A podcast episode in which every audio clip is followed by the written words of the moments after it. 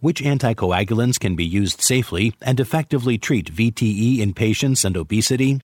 In this episode of Critical Conversations on Venous Thromboembolism, a masterclass series on DVT and PE, Doctors Cohen and Deitelzweig discuss VTE management in patients with obesity and share evidence based recommendations for optimizing the use of anticoagulants in this prevalent patient population. Access the full series and complete the post test for credit at peerview.com forward slash HBR 860. Thanks for joining us for episode 7. How should VTE be managed in patients with obesity? Well, obesity, as we know, is a modern day epidemic. It's increasingly common. It's not just in young people, it's in middle aged people and even elderly patients now. And it brings up the risk of VTE long term. So let's have a look at a patient case and discuss some of the real world evidence in patients with obesity. This is Trina. She's 46. She's 112 kilograms. At BMI is 35, so she's obese. Got a high creatinine clearance, probably related to her weight. And she's been discharged on warfarin and referred to a hematologist. Initially, she was treated with low molecular weight heparin but she wants to be on a DOAC. And the hospitalist recalls the ISTH guidance from the past that recommend checking DOAC levels. And this is expensive monitoring, and Trina's insurance plan may not cover it. What do we do here? Well, first thing is to think where Trina fits in the spectrum. And Trina is really class two or moderate obesity. Uh, the initial stage of obesity is a BMI from 30 to 35, but we see all these classes and we see even extreme obesity with BMIs over 60.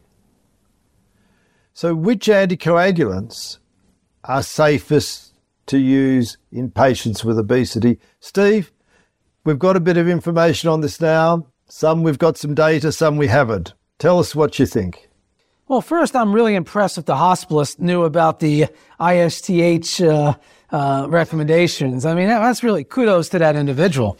Uh, but we know it goes back to 2016 when the IS International Society of Thrombosis and Hemostasis from the Scientific Steering Committee really did a great job in putting forth some recommendations. But at that point, it was really BMI up to 40 and, and um, weight up to 120 kilograms. So, so this uh, patient would fall within that class. But unfortunately, many people looked at that as a line in the sand and said if if they went even anything above a BMI of 40 or 120 kilograms, they would, you know, no, uh, all bets were off and they, we would uh, look for peak and troughs. Not that anybody knew what to do with them, but they would look for peak and troughs at those levels, and then they would not prescribe a DOAC.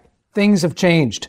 Things have changed uh, that have really been have evolving, and and these days, just to just to answer the question, um, it would be apixaban over rivaroxaban uh, for for this weight class of, in, of individual, but there's been a lot of additional uh, information because what it did do, if nothing else, it set the stage for people to do further research about the what if they were more, uh, just obese or morbid obese or, or super morbid obese, as you were showing. So I think that's where uh, you know you've done some great work there. Well, it's interesting that there's been an enormous amount of research, as you said, since that recommendation came out. So that was one of the benefits. And we've done a number of studies where we looked at DOACs and obesity, and we looked at 43,000 patients in the United States with obesity, and we looked at those who are obese and those who are severely obese with BMIs over 40. And what we saw in this is when we compared the DOAC apixaban with warfarin for both safety and effectiveness, the point estimates always favoured uh, the DOAC apixaban. So, uh, and the, the, you know, many of these patients and many of my patients are up around 200 kilograms, and we still manage them with DOACs at this stage. But that was an important bit of real world evidence, I think, that we're able to uh, to publish. Um, but should we adjust the DOACs? Um, I'm not sure we should. I, I, don't. I, I tend to use the, the higher dose um, if there's a, a reason, but I don't I don't tend to adjust down if they're obese because there is a little bit of drop off of the exposure. And can we do this without monitoring? I, I think we can, but I want to get your thoughts too, Steve. No, thanks for that, and, and thanks for sharing your, your great work there. And um, we use the standard dose, the higher dose, um, and and we, we we utilize Eliquis, and we utilize it without any any adjustment, and we typically um, will have that maintain that dose, and we do not monitor.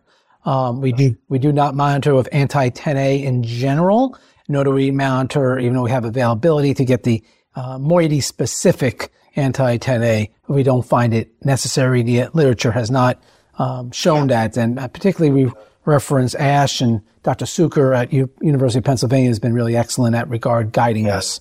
Yeah, we're the same. We started measuring because the ISTH said to. What we found was that the peaks and troughs in VTE were pretty much in the right range. I mean, the peaks for rivaroxaban were a bit low, though significantly low in some patients, but all of them were within the therapeutic range of that of over a, a hundred nanograms per mil. So we just don't bother. Uh, all our peaks were within the range. We don't bother with uh, measuring those doses. And you, you, did refer to the updated guidance, and tell us what the guidance says now, Steve, in, with respect to the 2021 ISTH. Right. So basically, it starts by just reaffirming what the 2016 guidelines said as far as using um, uh, standard doses of apixaban and rivaroxaban as being acceptable. But now they move forward and said they took off the weight capping. So there's no longer a weight capping of the 40 BMI or 140 of the kilograms and 820 actually. And they, so they move forward and uh, say that, that that's appropriate for, for treatment. They do go further and say whether you use um, uh, for prevention or treatment dabigatran, edoxaban, betrixaban, that, that data is not sufficient. It's not convincing. The PKPD data does not support using one of those agents. And nor should you look at anti-10A exactly what we were sharing a few moments ago. So that would be where we would want people to uh, uh, focus on. And then we, we have um, uh, changed a few parameters for Trina. Uh, so we, we, she was obese, um, but now she's extremely obese with 100, at 160 kilograms with a BMI of 62 and has chronic kidney disease, chronic clearance of 80. Uh, acute treatment was initiated with uh, uh, weight-based uh, low molecular heparin. Which anticoagulant would uh, I select now? Um, I, as I, I would follow the guidelines. And ISTH gives us some pretty clear um, support to using apixaban or rivaroxaban um, in that regard. And I would stay with the higher dose. That would be um, my initial um, suggestion. Same here. And I wouldn't monitor, like we said. But if she had bariatric surgery, I think during the period she had bariatric surgery, I'd probably switch her over to low molecular weight heparin to cover her because of the absorption problems. But then back on uh, the standard dose of either apixaban or rivaroxaban. Yeah, our approach for that would be if, is similar. Is that um, if she's had bariatric surgery, we don't consider the DOAC until at least a month after the bariatric procedure. Um, and, and, and at that point is when we would um, uh, consider resuming, but we would check a DOAC level and a trough level to make sure that she's having some degree of absorption. So that really would wrap up our recommendations, uh, Dr. Cohen and I's recommendations for anticoagulant therapy in patients with obesity, common occurrence.